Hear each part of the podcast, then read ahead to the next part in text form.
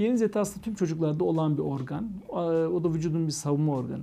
Fakat bazı çocuklarımızda maalesef olması gereken boyutlardan çok daha yüksek boyutlara ulaşıyor. Çocuklar ağız açık uyumla başlıyor, horlamaya başlıyor, nefes alma problemleri oluyor. Çocuğun ağzından salya akıyor yastıktan. Bu artık böyle bir durum varsa aileyi uyarması lazım. Geniz eti ağrı yapmaz. Ee, çocukta başka başka problem de ilk, ilk etapta bir şey yapmaz.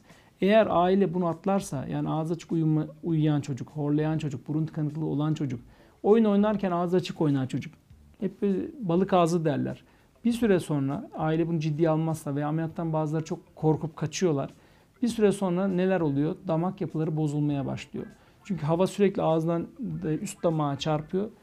Damak kubbeleşmeye başlıyor. Dişler çarpık çıkmaya başlıyor. Daha sonra diş teli takması gerekiyor uzun yıllar. E, bu hasta için çok büyük dezavantaj. Yüz şekli bozuluyor. Uzun e, sarı e, soluk bir beniz oluyor hastada.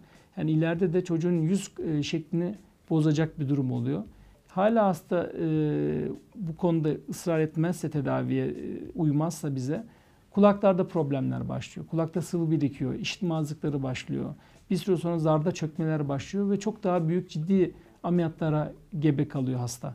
Yani geniz eti eğer büyükse yani bunu da çok kolay hasta anlaması. Hasta değilken nezle değil, grip değil herhangi bir problemi yok. Çocuk ağzı açık uyuyorsa, horluyorsa, burun tıkalıysa, gündüz televizyon seyrederken, oyun oynarken e, hep ağız açık kalıyorsa e, artık biraz dikkat etmek lazım. Bu çocukların ağızlarında kokular da olur mutlaka. Bütün bunlarda bir tekrar geniz eti var mı sorgulamak lazım. Ona göre de tedavisi inanın çok kolay. Bunu tedavi etmek e, ameliyatı gerçekten çok basit bir ameliyat. Yani genel anestezili yapılıyor. Hasta tamamen uyuyor. Çocuk ameliyat sonrası ağrılı bir ameliyat değildir geniz eti. Bakımı da çok kolaydır. 1-2 gün yumuşak şeyler besleniyor. Ondan sonra normal hayatına devam ediyor. Gece hastanede kalmasına gerek yoktur.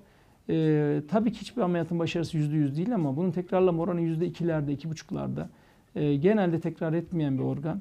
Ee, özellikle erken yaşlarda biz bu ameliyatı yapıyoruz. 10 yaşında değil. Geniz eti ameliyatı genelde 3'lü yaşlarda, 4'lü yaşlarda yapılan ameliyatlar. Bazen bize geldiklerinde çok geç kalmış oluyorlar. Yani dişler bozulmuş oluyor, damak yapısı bozuluyor, çocuğun kulak zarları çökmüş oluyor. Yani çok üzülüyoruz. Gerçekten o çok üzüntü duyduğumuz anlardan biri bizim. Ee, hastalar böyle her şeyden çekinebilirler ama bu çekinilecek bir ameliyat değil. Hastalar eğer böyle bir şey varsa çocuklarında burun tıkanıklığı, ağız açık horlama gibi şikayetler mutlaka bir KBB uzmanına başvurmaları lazım. Geniz etini anlamanın en güzel yolu burundan bakılan fiber optik bir kablo, kamera sistemiyle çok rahatlıkla görebileceğimiz, çok basit radyasyon vermeden tanıyabileceğimiz bir şey. Bu tetkiki yaptırsınlar lütfen. Eğer geniz eti tıkayıcıysa yani %70, 80, 90 ama hatta bazen tamamen tıkıyor. Böyleyse bu çocukları mutlaka tedavi ettirsinler lütfen.